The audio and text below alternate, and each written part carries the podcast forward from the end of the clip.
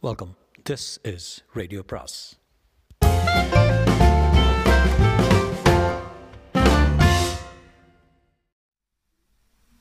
சுஜாதாவின் நிர்வாண நகரம் பாகம் ஐந்து.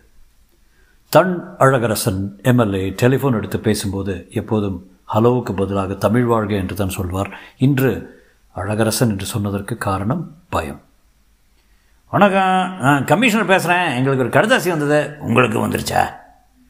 உங்களுக்கு அனுப்பிச்சது பிற பிரதி தான் எனக்கு அனுப்பியிருக்கேன் நீங்கள் பயப்படாதீங்க. அந்த ஆளை பிடிச்சிட்டிங்களா இல்லை. பின்ன பயப்படாதேன்னு சொல்கிறதுக்கு ஃபோன் பண்ணிங்களா? இல்லைங்க. நீங்கள் எதுக்கும் என்னையா எதுக்கும் புதுக்கும். அந்த ஆள் எத்தனை சினிமா வெளியே இஷ்டப்படி உலாத்திக்கிட்டு இருக்கான் இஷ்டப்படி கடுதாசி எழுதிட்டு இருக்கான் போஸ்டர் ஒட்டிக்கிட்டு இருக்கான் நீங்கள் இது வரைக்கும் ஒன்றும் செஞ்சதா தெரியலையே. செஞ்சுக்கிட்டு இருக்கான் பிடிச்சிருவோம். இதில் நீங்கள் கொஞ்சம் ஒத்துழைக்கணும். என்ன செய்ய சொல்கிறீங்க அவன் தான் லபக்குன்னு பிடிச்சி உங்ககிட்ட ஒப்படைச்சிடுமே அதுக்குள்ளே என்ன செய்விட போகிறான் ரூபா கேட்டிருக்கானே. அதெல்லாம் நீங்கள் அவசரப்பட்டு கொடுத்துறாதீங்க. ஒன்றும் நடக்காது. முதல்ல காவலுக்கு ரெண்டு கான்ஸ்டபிள் போட்டிருக்கான். இந்நேரம் அவங்க உங்கள் வீட்டுக்கு வந்து சேர்ந்துருப்பாங்க. அப்போல்லாம் நீங்கள் ஒரு வாரத்துக்கு உங்கள் பொதுக்கூட்டங்கள் மேடை பேச்சுகள் எல்லாத்தையும் கேன்சல் பண்ணிவிடுங்க ரூம்குள்ள உட்காந்துக்கணுமா ஏதோ புராண கதலை வருமே. பாம்பால சாவுன்னு எல்லாத்தையும் அடைச்சிக்கிட்டு உட்கார்ந்துருந்தானமே ராஜா. ஒரே ஒரு வாரம் ஜாக்கிரதையாக இருந்துருங்க. அவனை பற்றி நிறைய தெரிஞ்சு வச்சுருக்கோம். ஒரு வாரத்தில் பிடிச்சிருவோன்னு நம்பிக்கை இருக்குது. கொஞ்சம் ஒத்துழைப்பு தந்தீங்கன்னா சரி சரி. அழகரசன் டெலிஃபோனை எறிந்தார். மறுபடியும் அந்த கடிதத்தை படித்தார். புது கவிதைக்கு பத்தாயிரம் சரணாலயத்துக்கு லட்சம். இவன் அப்பம் வீட்டு சத்தா? என்று காற்றுடன் பேசினார். உடம்பு படபடத்தது. மாத்திரை எடுத்து விழுங்கி தண்ணீர் குடித்தார். நிமிர்ந்தார். கயல் நின்று கொண்டிருந்தாள்.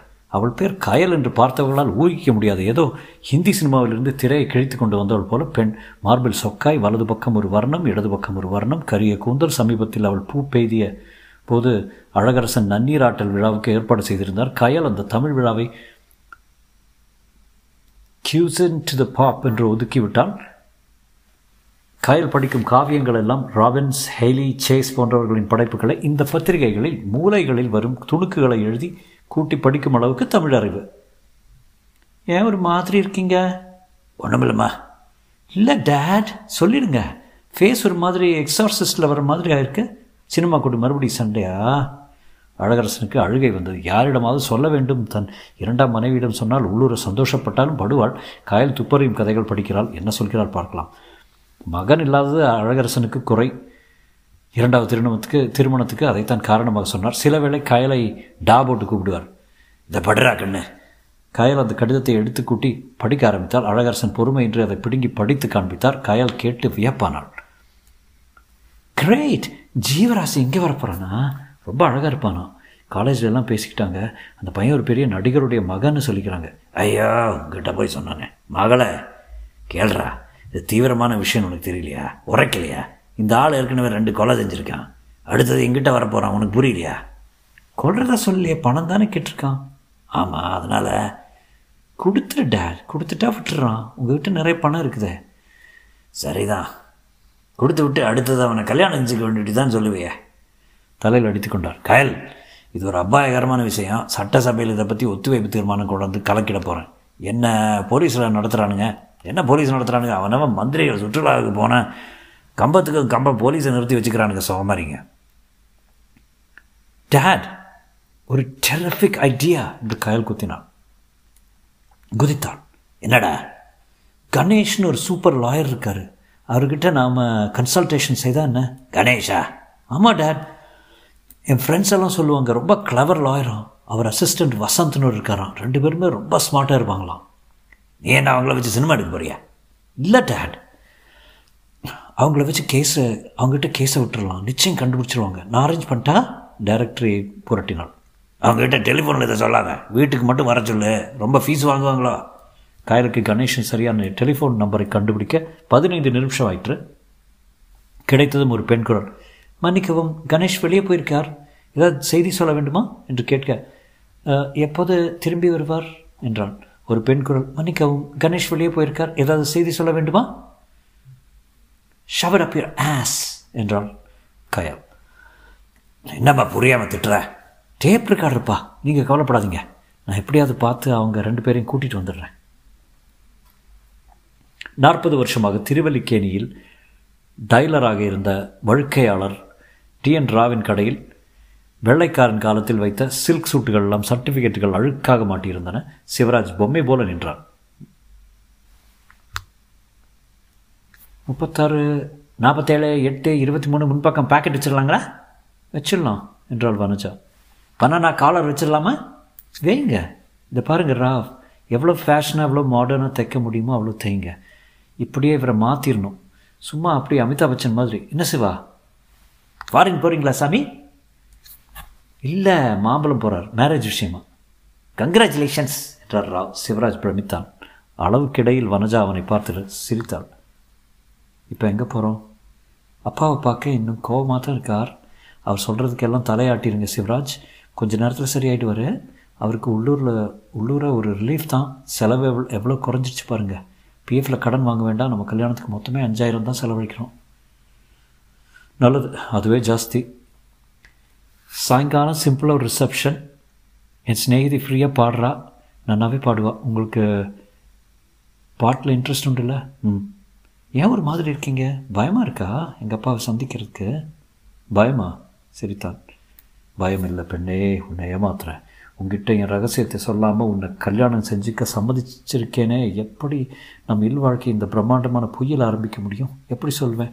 தப்பிக்கிறதுக்கு வாய்ப்புகள் இருக்கிறதுனாலே சொல்லாமலேயே சமாளிச்சிடலாமோ என்னவோ? இத்துடன் நிறுத்திட்டேன். இனிமேல் செய்ய மாட்டேன். திருந்திட்டேன். யாருக்கும் தெரியாது. எந்த யானும் கண்டுபிடிக்க முடியாது. வனஜாவின் அப்பா. அப்பா சிவராஜ் வந்திருக்கார்ப்பா. வாசல் முறைப்புடன் உட்கார்ந்திருந்தார். ம். என்றார். அமானுஷ்யமாக கோபம். குட் ஈவினிங் சார் அவர் அவனை முறைத்தார்.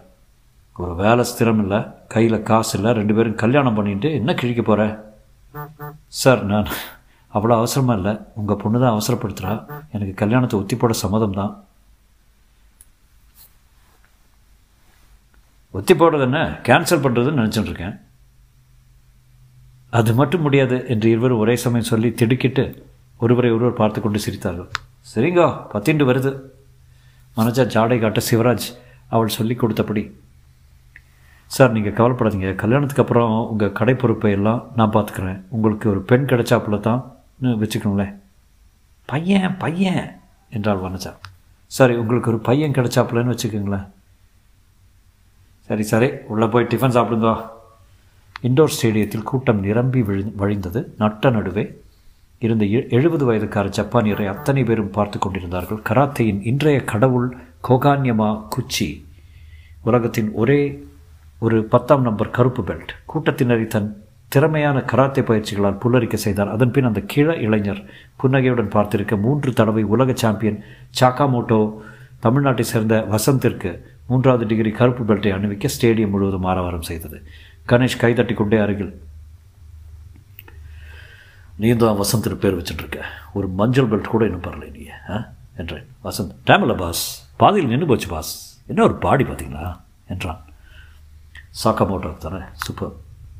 இல்லை அந்த எதிர்காலரியில் எம்ஜிஆர் பின் பின்வரிசையில் உட்காந்துருக்காள யாராவது ஐஏஎஃப் போலீஸரோட டாக்டராக இருக்கும் எங்கே கிளம்பிட்ட? போய் விசாரிக்காமனு வாலண்டியர்ஸ் எல்லாம் கராட்டே தெரிஞ்சுக்கொள்ள இருப்பாங்கடா ஷூட்டிங் ஷூட்டோ ஊசின்னு சோலார் ப்ளக்ஸில் ஒரு வெட்டு வெட்டிட போகிறான் ஏகப்பட்ட வேலை பாக்கி இருக்குது கிளம்பலவா வசந்த் அந்த எதிர்ச்சாரி பெண்ணுக்கு பிரியா விடை கொடுக்க கணேஷால் உந்தப்பட்டு கட்டிடத்துக்கு வெளியே அவர்கள் வந்தார்கள்.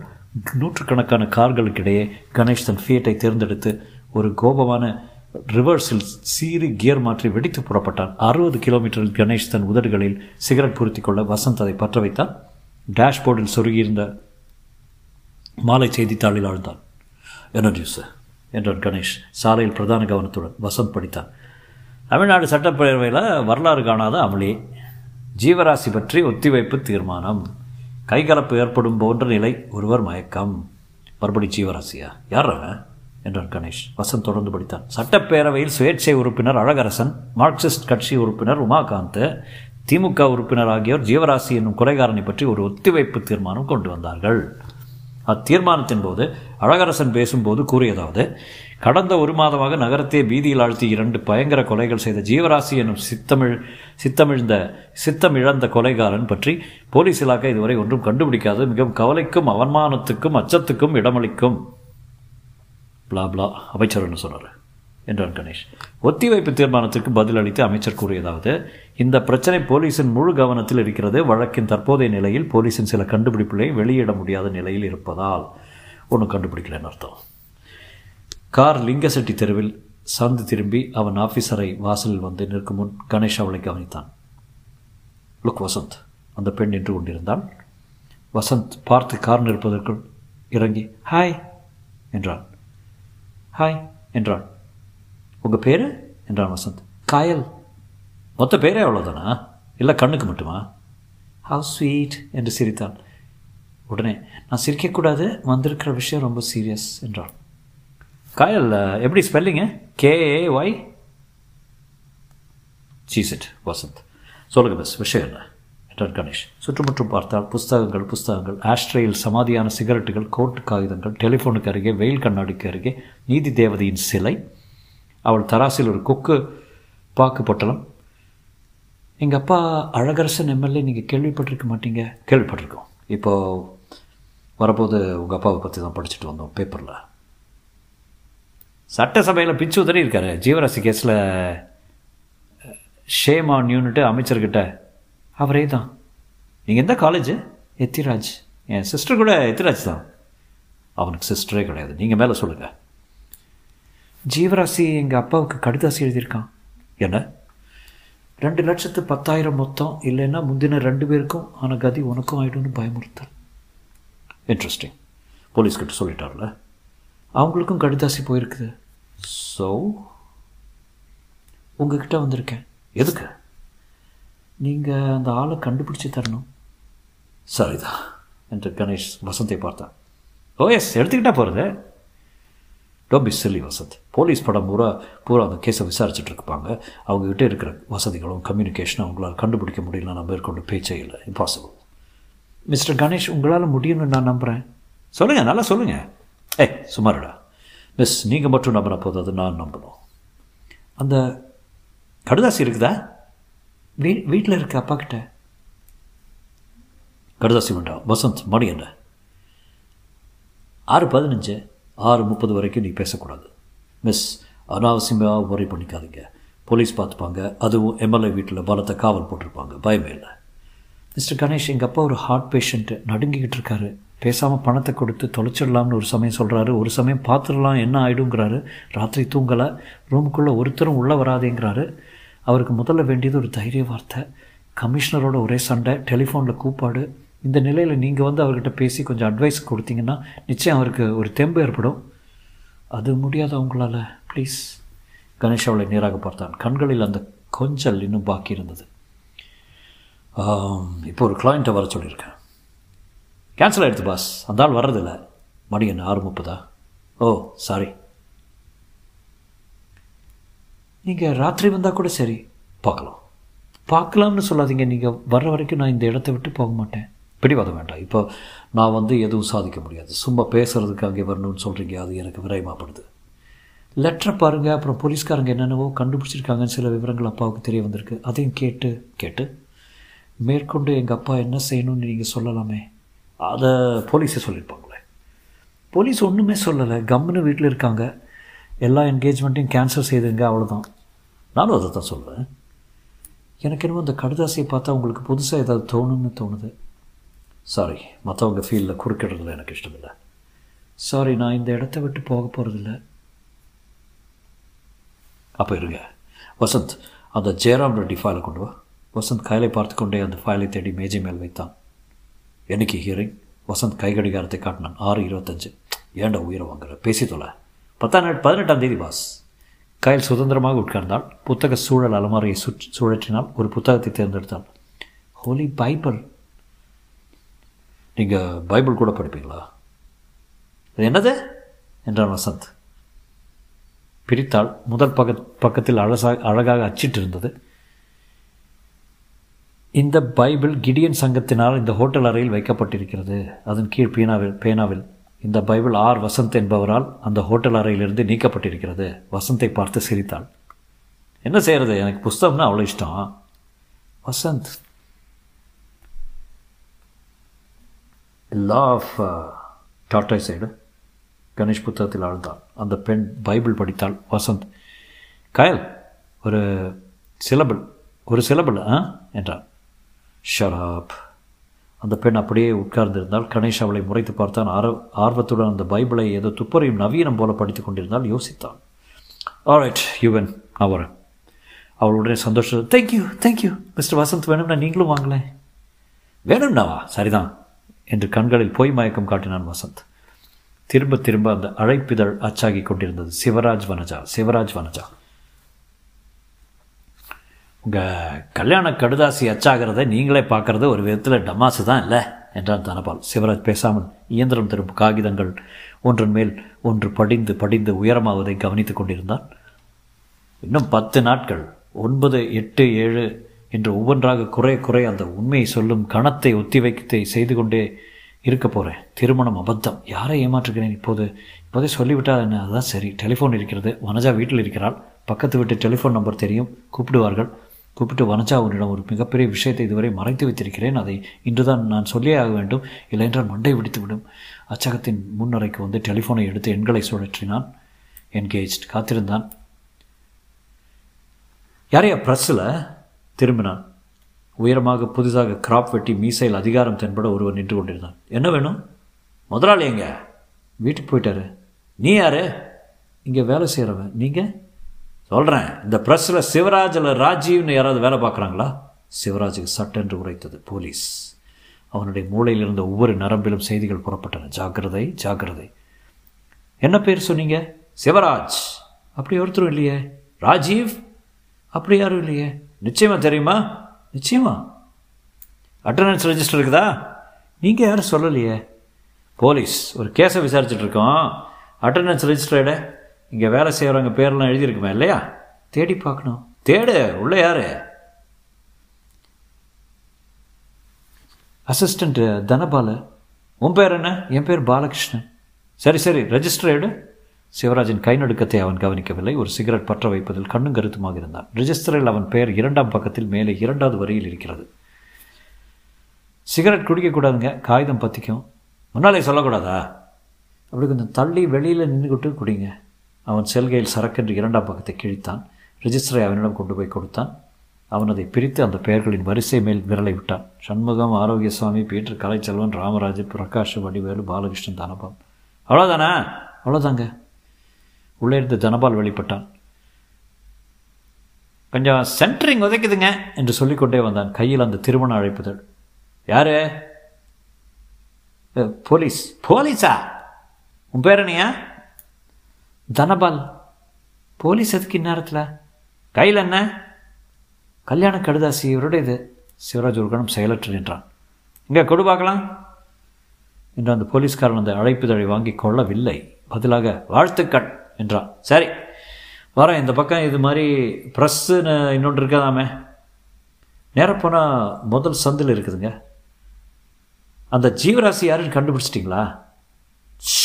என்று சொல்லிவிட்டு அவர் புறப்பட சிவராஜ் ஸ்தம்பித்து நின்று கொண்டிருந்தான். என்னவா என்றான் தனபால். ஏதோ பேர் விசாரித்தாங்க ஜீவராசி கேஸாக தான் இருக்கான் சீமா அவன். ஆறடி உயரம் இருக்கானா? சிரிச்ச மூஞ்சியான் சின்ன பிள்ளைங்களுக்கு சாக்லேட் தர்றானா? ஒரு பிச்சைக்காரனுக்கு பத்து ரூபா நோட்டை எடுத்து கொடுத்தானா? தனபால் இதெல்லாம் நீ எங்கே தெரிஞ்சுட்ட? புஸ்தகமே போட்டிருக்காங்களே. பாஞ்சு பைசாவுக்கு கூவி கூவி விற்கிறான் ஜீவராசி சென்னை வாசின்னு லாவணியே எழுதியிருக்காங்க. அப்படியா? சிவராஜுக்கு புதிய தெம்பு பிறந்தது. வேண்டாம் சொல்ல வேண்டாம். எவனாலும் கண்டுபிடிக்க முடியாது. பெயர் கண்டுபிடித்தால் என்ன? எவ்வளவோ சிவராஜ். இன்றைக்கி என்ன தேதி? சே தனபால் இருபத்தி மூணு. இருபத்தி ஐந்தாம் தேதி இன்னும் இரண்டு நாள். அதற்கப்புறம் தன் அழகரசன் எம்எல்ஏயை தேடிக்கொண்டு செல்லப் போகிறேன். கணேஷும் வசத்தும் அந்த பெண்ணுடன் அழகரசன் வீட்டை அடைந்தபோது இரவு மணி ஒன்பதரை ஒரு டேஷ் ஹண்ட் நாய் சிநேகிதமாக வாழையாட்டி கொண்டு வந்து காயலை நாக்கி கொடுத்தது. உடுக்கடிப்பவன் போல காதுகளை அடித்துக்கொண்டு கூட வந்தது. ஸ்வீட் டாக் என்றான் வசந்த். வாசலில் ஒரு போலீஸ்காரன் நின்று கொண்டிருந்தான். தெரிஞ்சா தெரிஞ்சவங்க தான்ப்பா என்று கயல் சொல்ல அனுமதிக்க கணேஷ் அந்த வீட்டில் நுழைந்தான். வாசலில் பிரம்பு நாற்காலிகள் காத்திருந்தன. தன் அழகரசன் என்ற போர்டு உள்ளே வெளியே செய்தியுடன் தொங்கிக் கொண்டிருக்க உள்ளே திருவள்ளுவர் திருவிக்கா சுந்தராம் சுந்தராம் பிள்ளை பாரதியார் பாரதிதாசன் போன்றவர்கள் அருகருகாக படமாக சாய்ந்திருக்க உட்காருங்க அப்பாவை கூட்டியாடுறேன் என்று காயல் சொன்னாள்.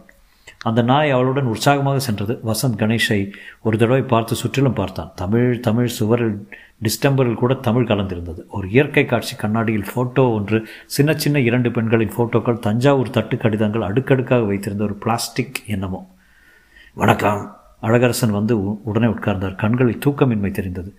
வணக்கம். காயல் சொல்லிச்சா எல்லாம் சொன்னாங்க என்றான் கணேஷ். தன் ஜிப்பாவின் பக்கவாட்டு பைக்குள் இருந்து எடுத்து கடுதாசியை எடுத்தார். பார்க்குறீங்களா? என்றார். கணேஷ் அதை வாங்கி படித்தான். கயல் கணேஷை ஹீரோ ஒர்ஷிப்புடன் பார்த்து கொண்டு பெரிய ஆளுப்பா இவர். பார்க்கறதுக்கு சாது போல் இருக்கார்ல. எக்கச்சக்க மூளை. இவரால் கண்டுபிடிக்க முடியலன்னா வேற எவராலும் முடியாது. பெஸ் கொஞ்சம் சும்மா இருக்கீங்களா? என்றான் Ganesh. He is very modest நீங்கள் எத்தனாச்சில் என்ன படிக்கிறீங்க? BA literature. வெரி குட் ஷேக்ஸ்பியரில் என்ன உங்களுக்கு? வசந்த் என்றான் கணேஷ். வசந்த் மௌனமானான். கணேஷ் அந்த கடிதத்தை முழுவதும் படித்துவிட்டு நிமிர்ந்தான். என்ன சொல்கிறீங்க இந்த ஆள் செஞ்சாலும் செஞ்சிருவான். பொதுவாக கடிதத்தோட துணியில் ஒரு வித அலட்சியம் கருவம் கொஞ்சம் ஸ்க்ரூ லூஸ் எல்லாம் தெரியுது.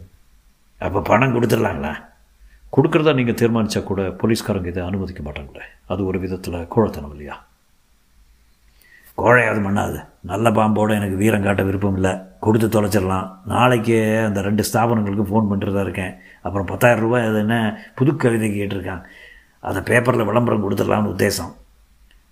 சரி தான் பரிபூர்ண சரண சரணாகதியா? வேறு ஏதோ செய்ய முடியுமா சொல்லுங்கள் போலீஸ் அதுக்குள்ளே பிடிச்சிடுவாங்க சொல்லாதையா பற்றிக்கின்னு வருது. இது வரைக்கும் ஒன்றுன்னா ஒன்று பே ஒன்று பேர் இல்லை. என்னவோ சொல்கிறானுங்க பேர் கண்டுபிடிச்சிருக்காங்களாம். ப்ரெஸ்ஸில் வேலை செய்கிற ஆள் அவன். என்ன பிரயோஜனம்? ஆளை பிடிக்க முடியலையே. பேர் கண்டுபிடிச்சிட்டாங்களாம்மா? பரவாயில்லையே. என்னவோ சிவராஜ்னு பேரான் கணேஷ் கடிதத்தை மறுபடி பார்த்தான். உங்களுக்கு ஏதாவது ஸ்ட்ரைக் ஆகுதா கணேஷ்? இந்த வருஷத்தின் சிறந்த புது கவிதைக்கு ரூபாய் பத்தாயிரம் பரிசளிப்பதாக தினமணியில் ஒரு விளம்பரம் கொடுக்க வேண்டும். அதற்கான நடுவர் பட்டியல் நான் தருகிறேன். புது கவிங்கிறது என்ன? என்ன? என்றார் தன் அழகரசன் வசந்த் புது கவிதை? Oh, ஓ எஸ் சார் புதுக்கவிதைங்கிறத பாரதியின் வசன கவிதை கூப்பாராவின் சுயேச்சா கவிதை. இவைகளிலிருந்து புறப்பட்ட நவீன கவிதை இயக்கம். மரபு கவிதையிலிருந்தும் சத்தம் தலை சீர் இவைகளின் கட்டுப்பாடுகளிலிருந்தும் செல்லப்படும் விஷயங்களில் சம்பிரதாய அமைப்பிலிருந்து விடுபட்டு எதை எதை பற்றி வேணும்னாலும் எப்படி வேணும்னாலும் எழுத அனுமதிக்கும் ஒரு இயக்கம். இது சிவப்பு சிந்தனைக்கு மிகவும் ஏற்றதாக இருக்க வேண்டிய விஷயம். முது முதல் புதுக்கவிதை தொகுதி தொகுதி சு. செல்லப்பாவின் புதுக்குரல்கள். ஓகே ஓகே போதும். சரியான உதவியாளரியா உங்களுக்கு? வசந்த் காயலை பார்த்து சிரித்தான். விடிமுறை பேசுவான். புது கவிதையில் ஒரு க்ளூ இருக்கிறது. அப்புறம் இந்த மாம்பழம் பள்ளிக்கும் தாம்பரம் சரணாலயத்துக்கும் ஒரு சம்பந்தம் இருக்குன்னு பார்க்கணும். ஆனால் இதெல்லாம் போலீஸ் பார்த்துருப்பாங்க. சொல்ல முடியாது. எதுக்கு நீங்கள் ஒன்று செய்யுங்க. நாளைக்கு உங்களை கமிஷனர்கிட்ட அழைச்சிட்டு போகிறேன் உங்ககிட்ட அவங்க இது வரைக்கும் கண்டுபிடிச்ச எல்லாம் விவரமாக சொல்ல சொல்கிறேன்னு எனக்கு என்னமோ உருப்படியாக இருக்கிற வரைக்கும் அவங்க செஞ்சுருக்கிறதா தெரியல. சேச்சே அப்படி அவங்கள அண்டர் எஸ்டிமேட் பண்ணாதீங்க. நாளைக்கு காலையில் வரீங்களா வரோம் கயல் இவங்களை ட்ராப் பண்ணிட்டு சொல்லிடுறா வசந்த். ஓகே சோலாங் என்றான் கயலிடம். கயல் வாசல் வரை வந்தால் வசந்த் அவளிடம் முள்ளும் மலரும் பார்த்துருக்கீங்களா? என்றான். நான் தமிழ் மூவிஸ் பார்க்குறதில்ல. சில்வர் ஸ்ட்ரீக்கு போகலாம் வரீங்களா இப்போ மணி பத்து. பத்தானே என்ன இப்போ தான் you looking at looking at four hands aren't காட்டின்னு இருப்பான். வசந்த் ஏறக்குறைய நெற்றுவாய் விளம்பர படங்களின் வாசகங்களை ஒவ்வொன்றாக நடித்து காட்ட கயல் ரசித்து சிரித்தாள். கணேஷ் உங்கள் ஃப்ரெண்ட் ரொம்ப இன்ட்ரெஸ்டிங் என்றான் நாளைக்கு இதையே அவன் ரிப்பீட் பண்ணுற போது சொல்லுங்கள் ஆ? குட் நைட் காரில் கணேஷ் மௌனமாக இருந்தான். என்ன பாஸ் பேசவே மாட்டேங்கிறீங்க? நான் அந்த லெட்டரை பற்றி நினச்சிக்கிட்டு இருக்கேன். அந்த பெண்ணை பற்றி வர வர நீ ரொம்ப ஓப்பனாக ஃப்ளர்ட் பண்ணுற சேச்சா அப்படி இல்லை பாஸ் அந்த கடுதாசியை நான் கவனிக்கலையா? நல்லா பார்த்தேன். என்ன கண்டுபிடிச்சேன் நீங்கள் என்ன கண்டுபிடிச்சிங்க? நிறைய. என்றான் கணேஷ். அவங்க சிவராஜன் எப்படி கண் பேர் கண்டுபிடிச்சிருப்பாங்க தெரியுமா? ஜீவராசியை ஜம்பிள் பண்ணி ரொம்ப சிம்பிள் பாஸ் கணேஷ் அவனை முறைத்தான் அப்புறம் சிரித்தான்.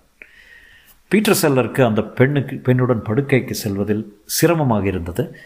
டையை கழற்ற வரவில்லை மிகவும் சிரமப்பட்டு அதை தலை வழியாக தளர்த்தி ஷர்ட்டை பீத்து உதறி ஒரு வழியாக கயற்றி சிவராஜ் அருகே சிரித்து கொண்டிருந்த வனஜாவிடம் சிலி வா போகலாம். இன்னும் கொஞ்சம் தான் இருக்கிறது படம் என்றார் படம் முடிகிற தருணம் பக்கத்தில் எல்லாரும் சிரித்து கொண்டிருக்க சிவராஜ் கன்னத்தில் கை வைத்து காத்திருந்தான். தியேட்டருக்கு வெளியே பிங்க் பேந்தர் போல அவ்வளோ சிலாக்கியமாக இல்லை என்றாள் வனஜா. டாக்ஸிக்காரர்கள் வர மறுத்தார்கள். இளைஞர்கள் இடி இடித்தது போல மோட்டார் சைக்கிளில் ஆளுக்கு ஒரு பின்சீட் பெண்ணுடன் இருட் இருட்டை நோக்கி புறப்பட்டார்கள். சிவராஜும் வனஜாவும் நடந்தார்கள். வனஜா அவன் கையை நாடி பிடித்து கொண்டாள். அவள் கை மெதுவாக பூ போல இருந்தது. என்னை காப்பாற்று என்று சொன்னது. நான் பஸ்ஸை பிடிச்சி ரூமுக்கு போகிறேன் வனஜா. நீ மாம்பழம் போய்க்கிறியா? என்னை கொண்டு வீட்டில் விட மாட்டிங்களா? உங்களுடைய எதிர்கால மனைவிக்கு இது கூட செய்ய மாட்டிங்களா? ஓகே வரேன். ஏன் ஒரு மாதிரியாக இருக்கீங்க? எப்போ பார்த்தாலும் ஏதோ சொல்ல வந்து தயங்குறாப்புல இருக்கிறீங்க? எவ்வளோ சரியாக கணிக்கிறாள் என்ற ஒரு எரிச்சல் வந்தது சிவராஜுக்கு. அவள் அவன் மேல் வேணுமென்றே பட்டாள். அவள் உடம்பின் சூடே சிவராஜுக்கு போதுமானதாக இருந்தது. அவள் பெண்மை அத்தனையும் என்மேல் படரப் போகிறது இன்னும் சில தினங்களில் இவளை தனியறையில் வைத்து மெல்ல தூயில் என் ஆண்மையை நிரூபிக்க வேண்டும். அதற்குள் அதற்குள். ஏதாவது சொல்லுங்களேன். பேசாமல் வந்தால் எனக்கு பிடிக்கிறதில்ல. படம் உனக்கு பிடிச்சிருந்ததா? இவ்வளவு தானா வனஜா நாம் இந்த கல்யாணத்தை கொஞ்ச நாள் ஒத்தி போட முடியாதா? பத்திரிக்கை அடித்தாச்சு தாலி கட்டுற சமயத்தில் சொல்லுங்கள் இல்லை வனஜா உங்ககிட்ட ஒன்று சொல்லியே ஆகணும். சொல்லுங்கள் நான் நான் பஸ் வந்தது. வனஜா சிவராஜை இழுக்க இழுத்து கொண்டு ஏறிக்கொண்டால் இருவரும் அருகருகே நின்று கொண்டிருக்க பஸ் புறப்பட்டு ரெண்டு பவர் ஹவுஸ் என்று தன் கைப்பையிலிருந்து சில்லறை எடுத்து கொடுத்து விட்டு சொல்லுங்க என்றான். அருகே மிக அருகே முகங்கள் எல்லோரும் காதை தீட்டி வைத்திருக்கொண்டிருப்பது போல எல்லோரும் என் குற்ற ஒப்புதலை கேட்டுவிட்டு உடனே போலீஸ் ஸ்டேஷனுக்கு ஓட தயாராக இல்லை வனஜா அப்புறம் சொல்கிறேன் நீங்கள் என்ன சொல்ல போகிறீங்கன்னு எனக்கு தெரியும். திடுக்கிட்டான். என்ன?